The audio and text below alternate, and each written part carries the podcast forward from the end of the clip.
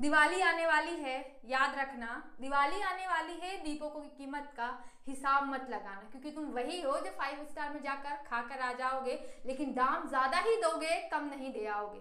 1 पैसा कम ज्यादा नहीं होगा, वहां फिक्स रेट होगा जहां तुम दे आओगे।